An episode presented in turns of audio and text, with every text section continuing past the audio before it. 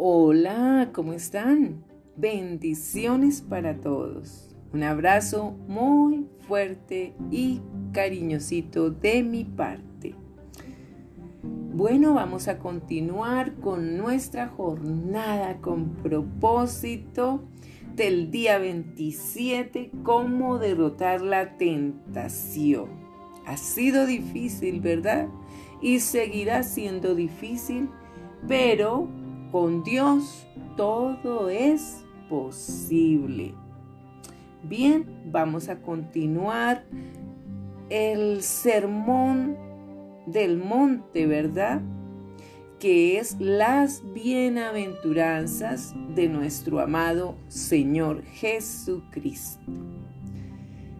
El versículo 10 del libro de Mateo capítulo 5 dice, bienaventurados los que padecen persecución por, por causa de la justicia, porque de ellos es el reino de los cielos.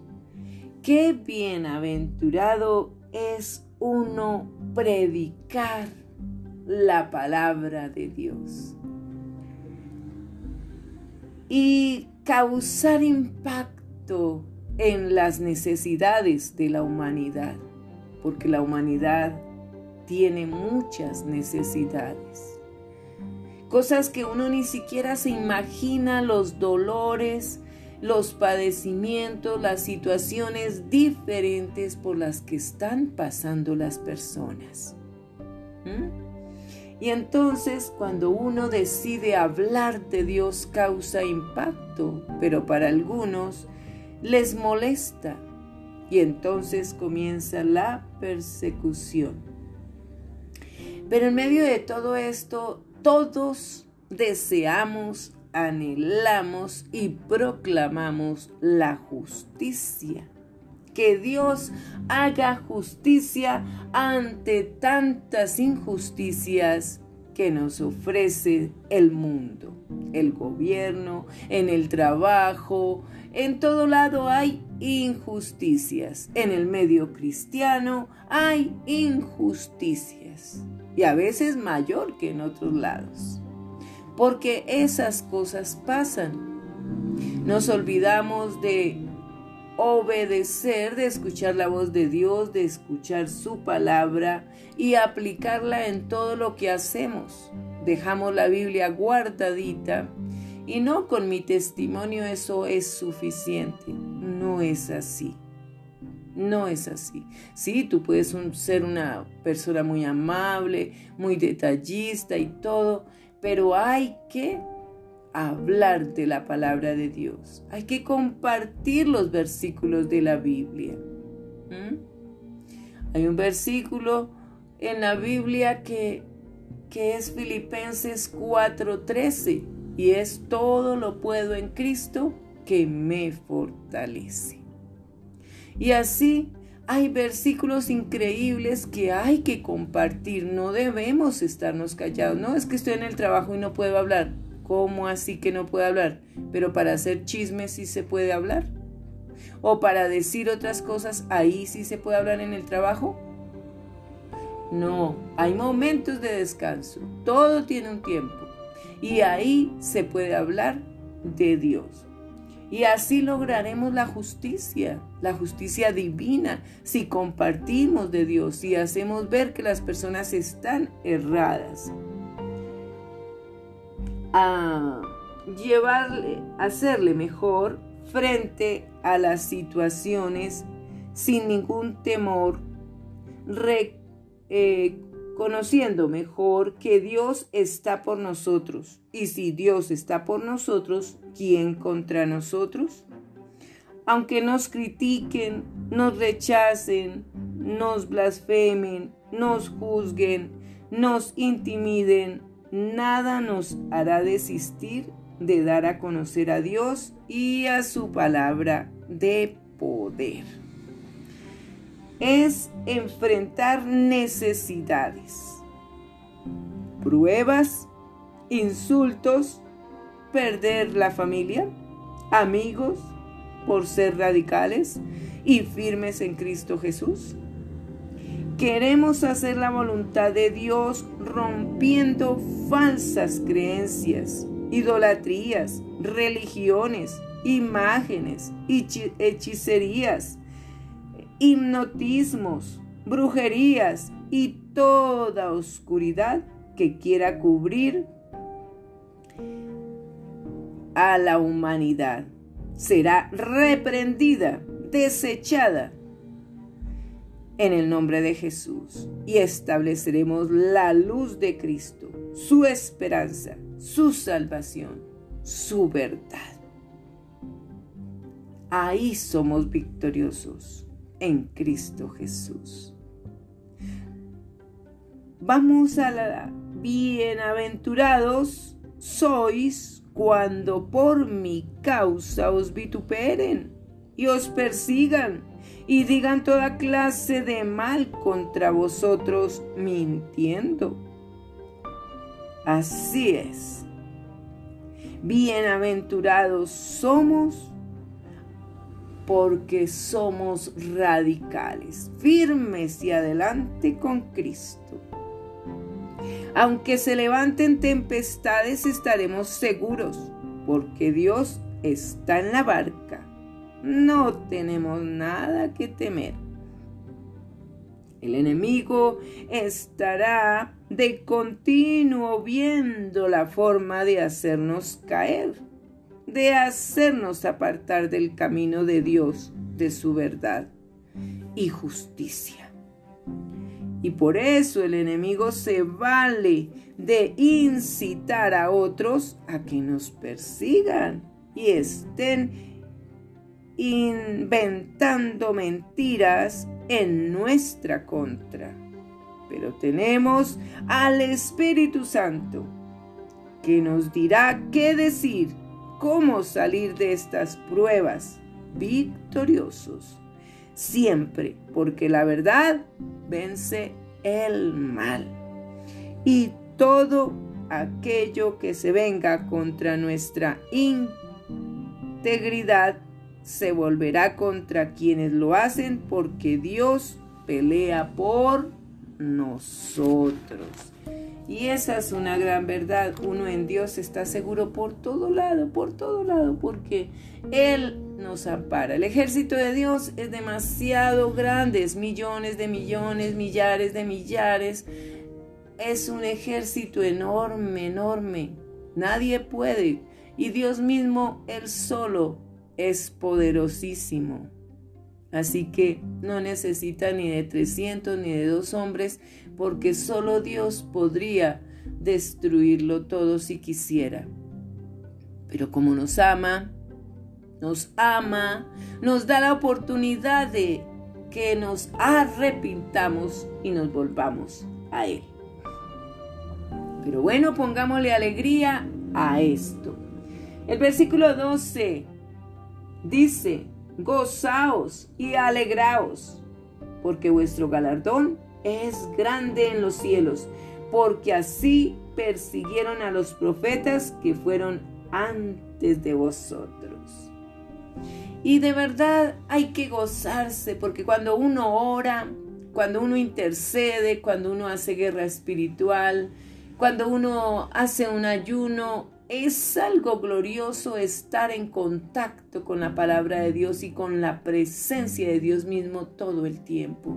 Que empiezas a escuchar la voz de Dios en dados momentos. Él te habla y te dice cosas, esto no, esto sí, te recuerda cosas, acudes a Él y Dios es grandioso. Todo el tiempo está ahí para uno. Entonces, ¿por qué no alegrarse en medio de las situaciones? Además tenemos el gran galardón de estar junto a nuestro amado Jesucristo en los cielos, en esa morada que nos tiene preparada.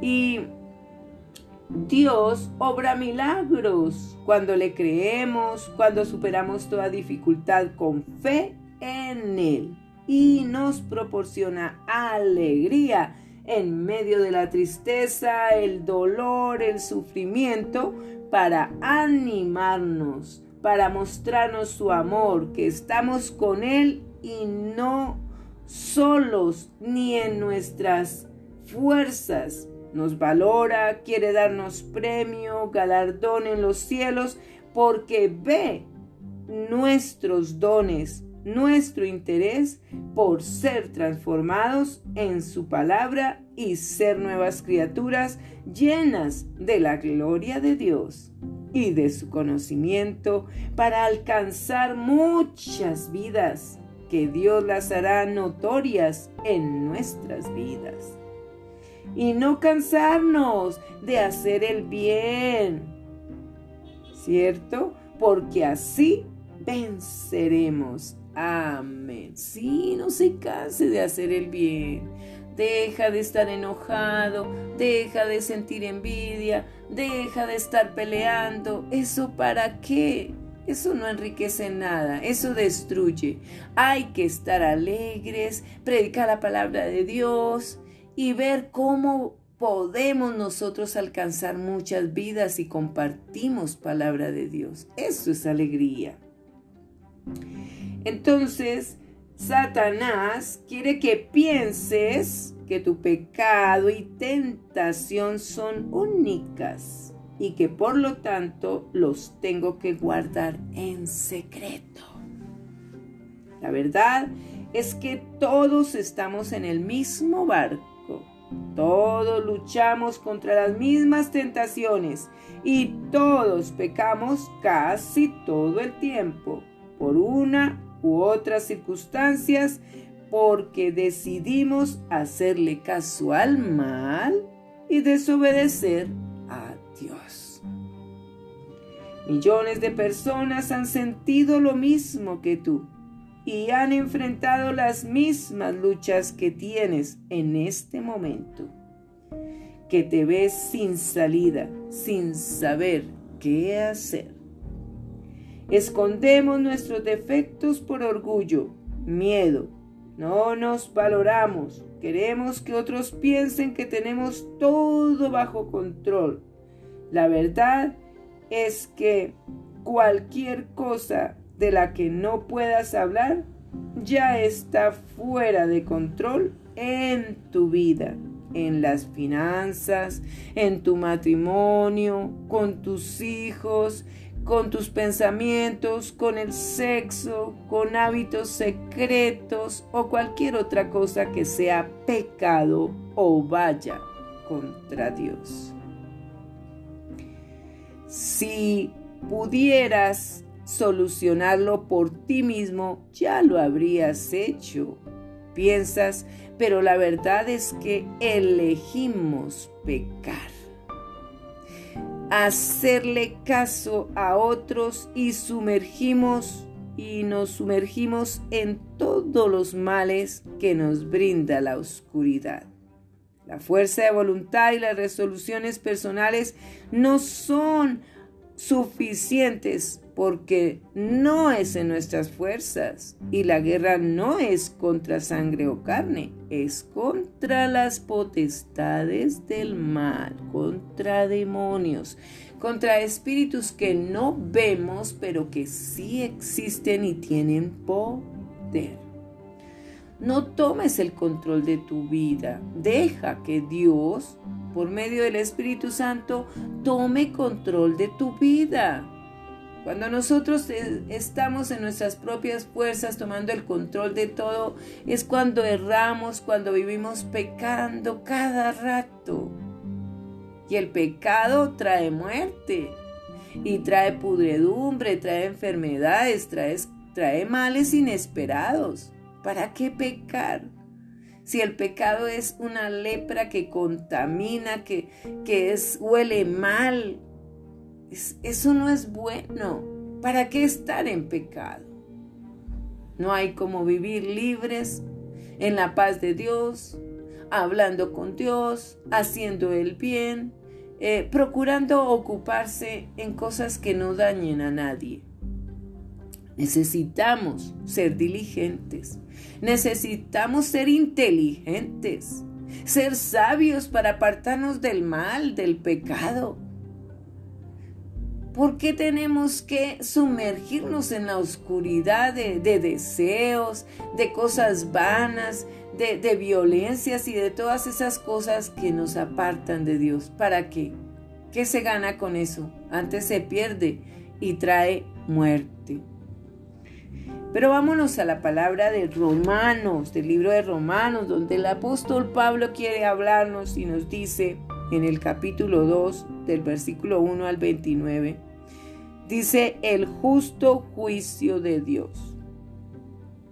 Dice el apóstol Pablo, por lo, por lo cual eres inexcusable, hombre, quien quiera que seas tú que juzgas, pues en lo que juzgas a otro, te condenas a ti mismo, porque tú que juzgas, haces lo mismo. Esto parece un trabalenguas, pero un trabalenguas que habla la verdad. Entonces, dice que no debemos juzgar, porque cuando juzgamos, estamos condenados, porque nosotros pecamos en lo mismo, a veces y muchas veces. Entonces, ¿por qué si nos atrevemos a juzgar y señalar a otros? Ay, mire los defectos, ay, mire lo que tiene, ay, mire cómo son, cuando nosotros cómo somos. ¿Somos íntegros? ¿Somos santos? ¿Somos apartados? ¿Verdad que no? Entonces es mejor permanecer en Dios que haciendo lo malo. Dice aquí el apóstol Pablo, mas sabemos que el juicio de Dios contra los que practican tales cosas es según verdad. Y piensas esto, y piensas esto, Hombre, tú que juzgas a los que tal hacen y haces lo mismo, que tú escaparás del juicio de Dios? ¿O menosprecia las riquezas de su benignidad, paciencia y longanimidad, ignorando que su benignidad te guía al arrepentimiento? Pero por tu dureza y por tu corazón no arrepentido, atesoras para ti mismo ira para el día de la ira y de la revelación del justo juicio de Dios, el cual pagará a cada uno conforme a sus obras. O sea, tenemos que dar cuenta de lo que hemos hecho y de lo que estamos haciendo ante Dios. Aquí dice que el cual pagará a cada uno conforme a sus obras. Vida eterna a los que perseverando en bien hacer buscan gloria y honra e inmortalidad. Estas son las grandes bendiciones para quienes hacemos el bien. Vida eterna, ¿verdad? Gloria, honra e inmortalidad es lo que Dios quiere darnos. Pero ira y enojo a los que son contenciosos y no obedecen a la verdad, sino que obedecen a la injusticia. Tribulación y angustia sobre todo ser humano que hace lo malo. El judío primeramente y también el griego.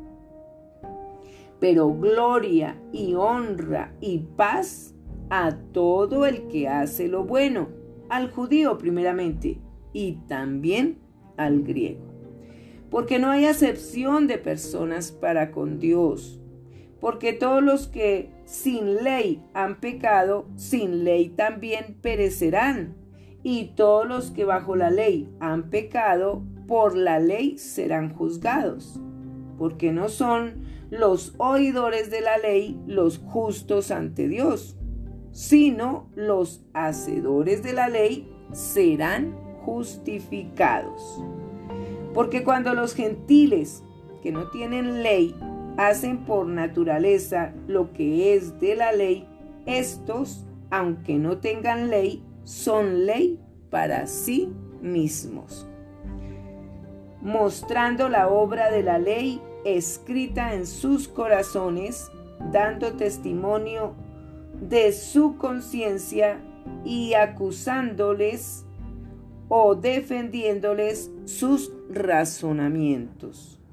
En el día en que Dios juzgará por Jesucristo los secretos de los hombres conforme a mi evangelio. Es lo que dice el apóstol Pablo. Pero continúa aquí el versículo 17 y dice los judíos y la ley. He aquí tú tienes el sobrenombre de judío y te apoyas en la ley y te glorías en Dios y conoces su voluntad e instruido por la ley apruebas lo mejor y confías en que eres guía de los ciegos, luz de los que están en tinieblas, instructor de los indoctos, maestro de niños, que tienen en la ley la forma de la ciencia y de la verdad. Tú pues enseñas a otro, no te enseñas a ti mismo. Tú que predicas que no se ha de hurtar, hurtas. Tú que dices que no se ha de adulterar, adulteras, eres infiel. Tú que abominas de los ídolos, cometes sacrilegio. Tú que te jactas de la ley, con infracción de la ley, deshonras a Dios. Porque como está escrito, el nombre de Dios es blasfemado entre los gentiles, o sea, incrédulos, por causa de vosotros. Pues en verdad la circuncisión viene a ser incircuncisión. Si pues el incircunciso, o sea, incrédulo, guardare las ordenanzas de la ley, no será tenida su incircuncisión como circuncisión.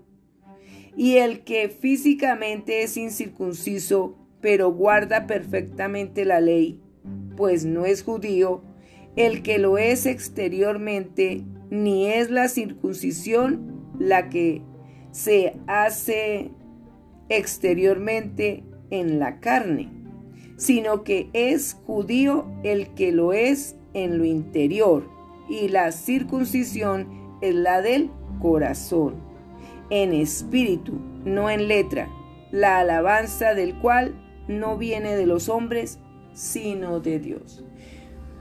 El que ha recibido los que hemos recibido al Señor Jesucristo, somos circuncidados, porque la sangre de Cristo nos circuncida, nos hace santos, nos hace apartados.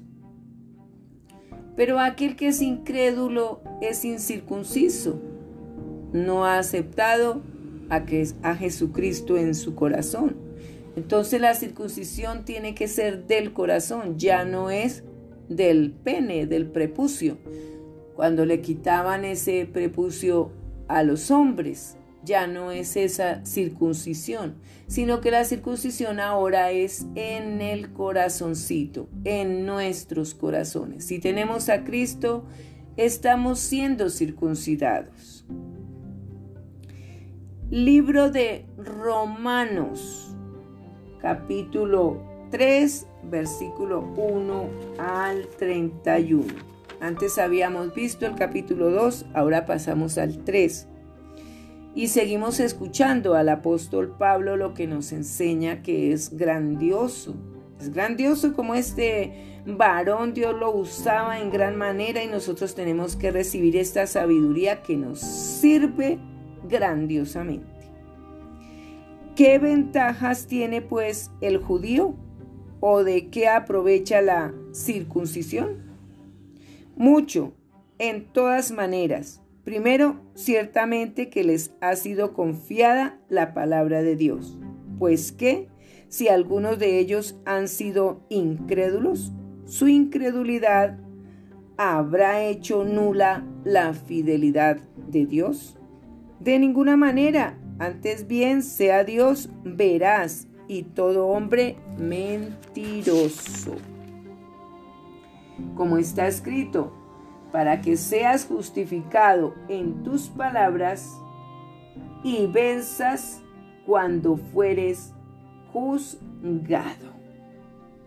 Y si nuestra injusticia hace resaltar la justicia de Dios, ¿qué diremos? ¿Será injusto Dios que da castigo? Hablo como hombre, dice el apóstol Pablo. En ninguna manera. De otro modo, ¿cómo juzgaría Dios al mundo? Pero si por mi mentira la verdad de Dios abundó para su gloria, ¿por qué aún soy juzgado como pecador? ¿Y por qué no decir como se nos calumnia y como algunos cuya condenación es justa afirman que nosotros decimos hagamos males para que vengan bienes? Tremenda reflexión la de Pablo, porque del árbol de mango no puede salir peras, ¿verdad? Así lo mismo, del árbol del mal, pues dará frutos malos, y del árbol del bien, pues salen frutos buenos. Así que de nada malo puede salir algo bueno, jamás, porque lo bueno no se mezcla con lo malo. Eso es muy diferente. Por eso es que algunos le llaman a lo malo bueno y a lo bueno malo. Hay esa distorsión y esa distorsión la causa Satanás. Para que tú creas que lo malo que estás haciendo es muy bueno, es muy rico, que hay que disfrutarlo y que de algo ha de morirse. Y no es así. Igualmente el pecado trae muerte. Y si trae muerte, pues trae juicio y es horno, fuego eterno. Sigamos con Romanos, versículo 9. No hay justo. ¿Qué pues? ¿Somos nosotros mejores que ellos? En ninguna manera. Pues que hemos acusado a judíos y a gentiles que todos están bajo pecado.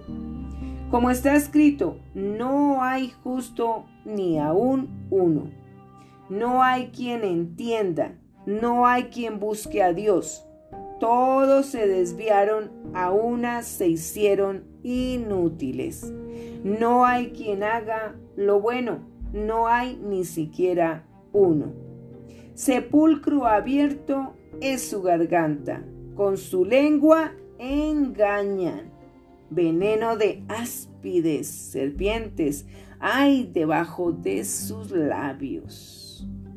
Su boca está llena de maldición y de amargura. Sus pies se apresuran para derramar sangre. Quebranto y desventura hay en sus caminos. Y no conocieron camino de paz. No hay temor de Dios delante de sus ojos. Pero sabemos que todo lo que la ley dice a los que están bajo la ley, para que toda boca se cierre y todo el mundo quede bajo el juicio de Dios, ya que por las obras de la ley ninguno, ningún ser humano será justificado delante de Dios, porque por medio de la ley es el conocimiento del pecado. Entonces nosotros vamos a entender que en estas situaciones Mucha gente dice, pero ¿por qué las guerras? ¿Pero por qué Dios no hace nada? ¿Pero por qué tanta enfermedad, tanto sufrimiento y Dios dónde está? Pero ¿por qué no te preguntas a ti mismo qué tú estás haciendo? Porque nosotros tenemos que reconocer que no buscamos a Dios, sino que Mucha gente elige la oscuridad, elige a Satanás y comienzan a hacer las guerras y desobedecen la palabra de Dios que es no matar. Ese es uno de los mandamientos de Dios, no matarás. ¿Y qué hacen? Forman las guerras. Y Dios nos ha dado libre albedrío y no puede estar detrás de todos para decirle, oiga, mi hijito, haga caso, no se ponga a matar a nadie, ¿verdad? No, Dios no hace eso. Dios nos da inteligencia para que nosotros elijamos hacer lo correcto. No, usted va a elegir pelear, violar a alguien, usted va a elegir, pues hay gente que elige matar, violar, robar, hacer lo que quieren, hasta eligen cambiar de sexo. ¿Por qué? Porque eligen a Satanás. No quieren saber de Dios. Y por eso hacen todo lo que hacen. Y ahí está la respuesta de por qué Dios no está. Porque la gente hace lo que quiere. No le importa a Dios. Y aquí lo dijo Pablo. La justicia es por medio de la fe. Pero ahora, aparte de la ley, se ha manifestado la justicia de Dios, testificada por la ley y por los profetas. La justicia de Dios por medio de la fe es Jesucristo para todos los que creen en Él, porque no hay diferencia.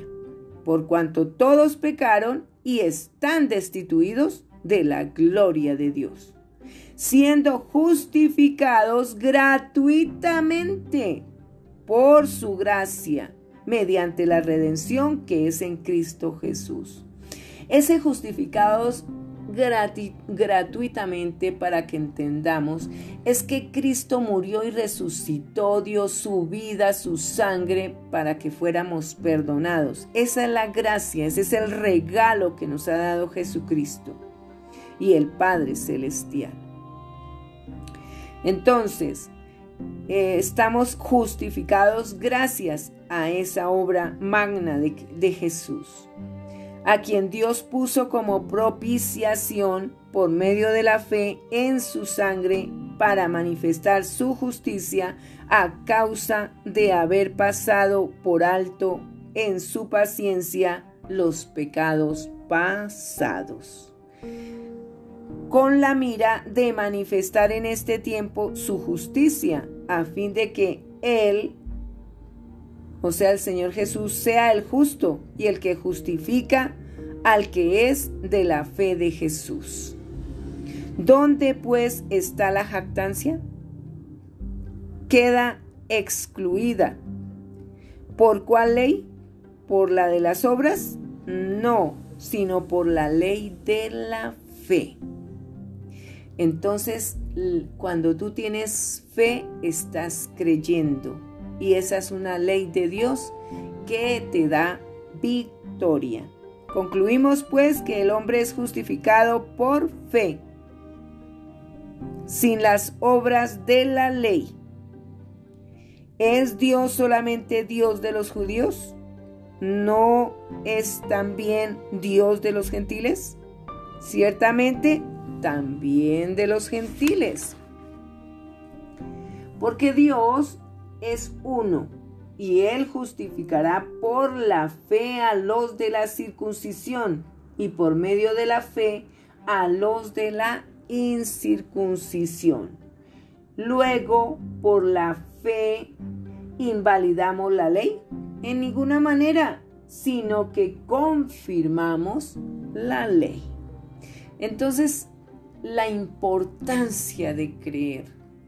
Porque cuando tú tienes fe, toda tentación se disipa, toda duda se disipa, desaparece, porque la fe hace que uno logre. Cuando tú vuelves tus ojos, tu corazón a Dios, triunfas.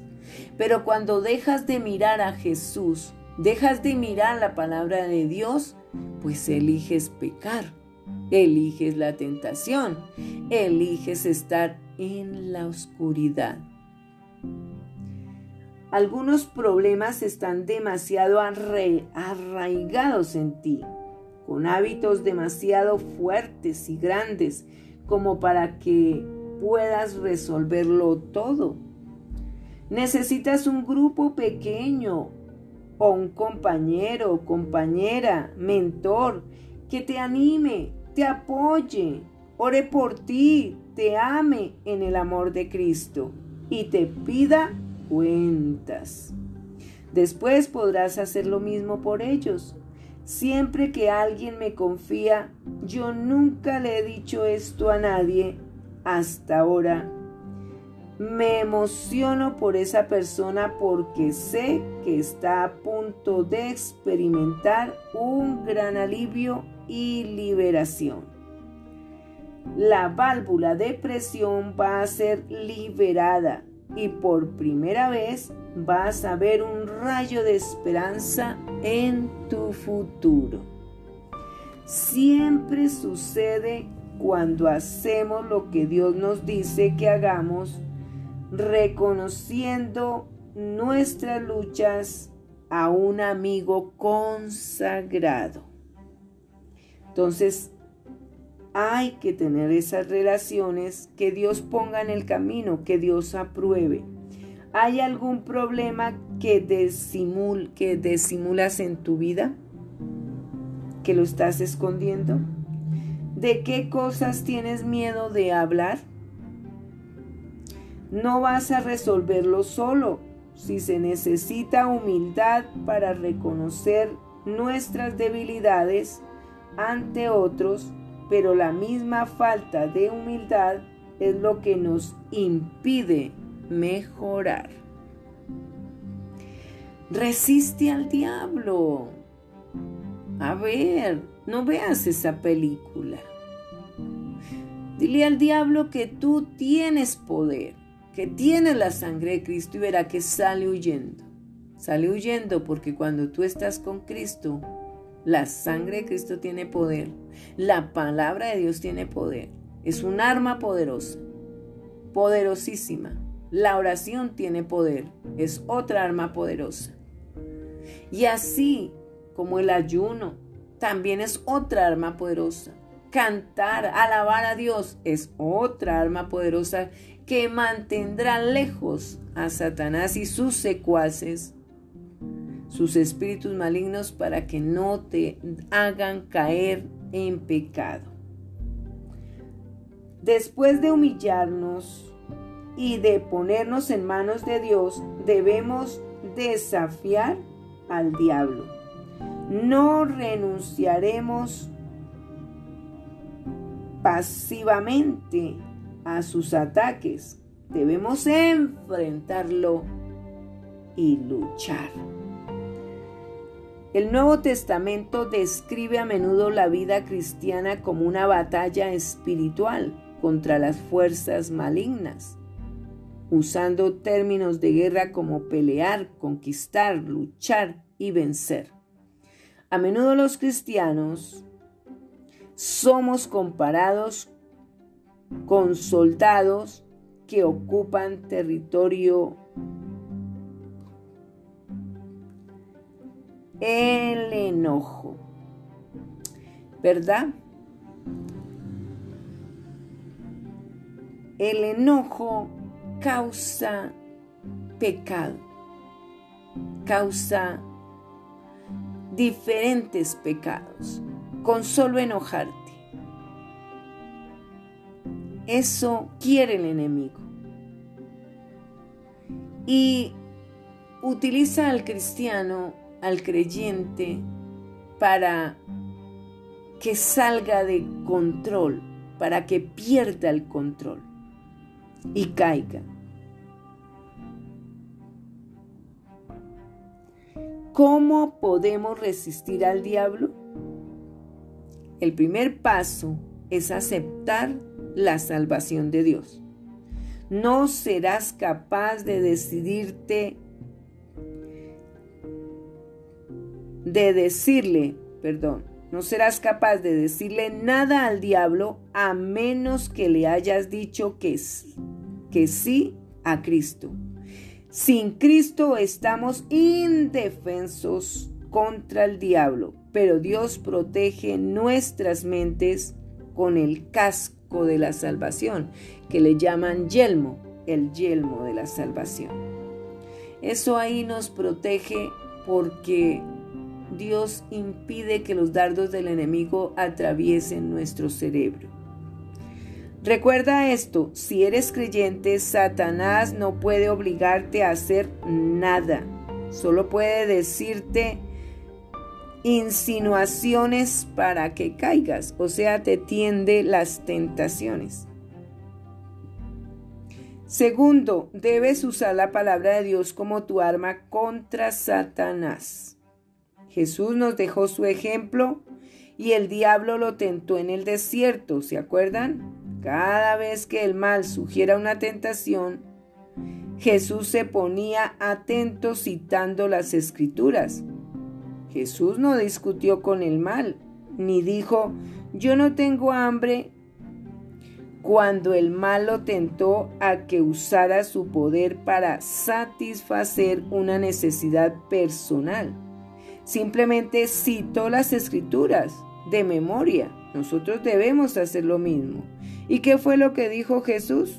Que no solo de pan vivirá el hombre. Hay poder en la palabra de Dios y el mal le tiene miedo. Nunca trates de discutir con el mal. Él discute mejor que tú. Él discute porque lleva tiempo haciendo maldades. Por eso se las sabe todas. No puedes engañar al mal con la lógica o con tu opinión, pero sí puedes usar el arma que lo hace temblar, la verdad de Dios. Por eso la memorización de las escrituras es absolutamente esencial para derrotar la tentación. Tienes acceso rápido a ella en cuanto seas tentado. Al igual que Jesús, tienes la verdad guardada en tu corazón, pronta para ser recordada. Si no has memorizado ningún versículo de la Biblia, tu arma está descargada. Así que te invito a que cargues tu arma. Comienza a memorizar versículos bíblicos. Además hay juegos que se llaman la batalla bíblica donde tú vas conociendo toda la Biblia. Así que te desafío a memorizar un versículo por semana de ahora en adelante, ¿te parece? ¿Cómo te parece? ¿Me cuenta? Imagínate cuán fuerte llegarás a ser. Percátate de tu vulnerabilidad. Dios nos advierte, nunca debemos ser arrogantes ni confiados en exceso. Esto es la receta para el desastre. O sea, hay que tener prudencia. Bien, eso nos ha estado enseñando el apóstol Pablo y las reflexiones que también nos da el autor Rick Warren. Pero también vemos que la palabra de Dios siempre está ahí, ahí dándonos las respuestas. Y nosotros mismos sacamos las respuestas de la Biblia. En Jeremías capítulo 17, versículo 1 al 18, el pecado escrito en el corazón de Judá. El pecado de Judá escrito está con cincel de hierro y con punta de diamante. Esculpido está en la tabla de su corazón y en los cuernos de sus altares, mientras sus hijos se acuerdan de sus altares y de sus imágenes de acera que están junto a los árboles frondosos y en los collados altos sobre las montañas y sobre el campo, todos los tesoros entregaré al pillaje por el pecado de tus lugares altos en todo tu territorio. Y perderás la heredad que yo te di y te haré servir a tus enemigos en tierra que no conociste, porque fuego habéis encendido en mi furor que para siempre arderá. Así ha dicho Jehová. Maldito el hombre que confía en el hombre, y pone carne por su brazo, y su corazón se aparta de Jehová. Será como la retama en el desierto, y no verá cuando viene el bien, sino que morará en los sequedales en el desierto, en tierra despoblada y deshabitada. Bendito el varón que confía en Jehová y cuya confianza es Jehová, porque será como árbol plantado junto a las aguas que junto a la corriente echará sus raíces y no verá cuando viene el calor, sino que su hoja estará verde y en el año de sequía no se fatigará, ni dejará de dar fruto. Engañoso es el corazón, más que todas las cosas, y perverso. ¿Quién lo conocerá? Yo Jehová, que escudriño la mente, que pruebo el corazón, para dar a cada uno según su camino, según el fruto de sus obras. Como la perdiz que cubre lo que no puso, es el que injustamente amontona riquezas en la mitad de sus días, las dejará y en su postrimería será inmediato. Trono de gloria excede desde el principio, es el lugar de nuestro santuario. Oh Jehová, esperanza de Israel, todos los que te dejan serán avergonzados y los que te apartan de mí serán escritos en el polvo. Sáname, oh Jehová, y seré sano. Sálvame y seré salvo, porque tú eres mi alabanza. He aquí que ellos me dicen, ¿dónde está la palabra de Jehová? Que se cumpla ahora. Mas yo no he ido en pos de ti para incitarte a su castigo, ni deseé día de calamidad, tú lo sabes. Lo que de mi boca ha salido fue en tu presencia. No me seas tú por espanto, pues mi refugio eres tú en el día malo. Avergüéncese los que me persiguen y no me avergüence yo. Asómbrense en ellos y yo no me asombre. Trae sobre ellos día malo y, y quebrántalos con doble quebrantamiento. Bueno, pues esto decía em, Jeremías ¿verdad? Jeremías estaba en tribulación, en angustia y, pues en ese pensar, para el malo se desea lo malo. Pero hoy en día nosotros debemos pensar diferente. Si Dios nos perdona, nosotros tenemos que perdonar y orar por los malos para que se conviertan, para que dejen de hacer lo malo y que decidan buscar de Dios, temer a Dios. Es lo que necesitamos hacer. Yo les invito a que en este momento usted haga una oración pequeñita y le diga a Dios, Señor, examina mi corazón, ayúdame porque te he fallado. He descuidado mi relación contigo, con el Espíritu Santo, con mi amigo Jesús. Perdóname y ayúdame a salir de todas estas tentaciones. Ayúdame a salir de todos estos pecados, porque ya no soporto más.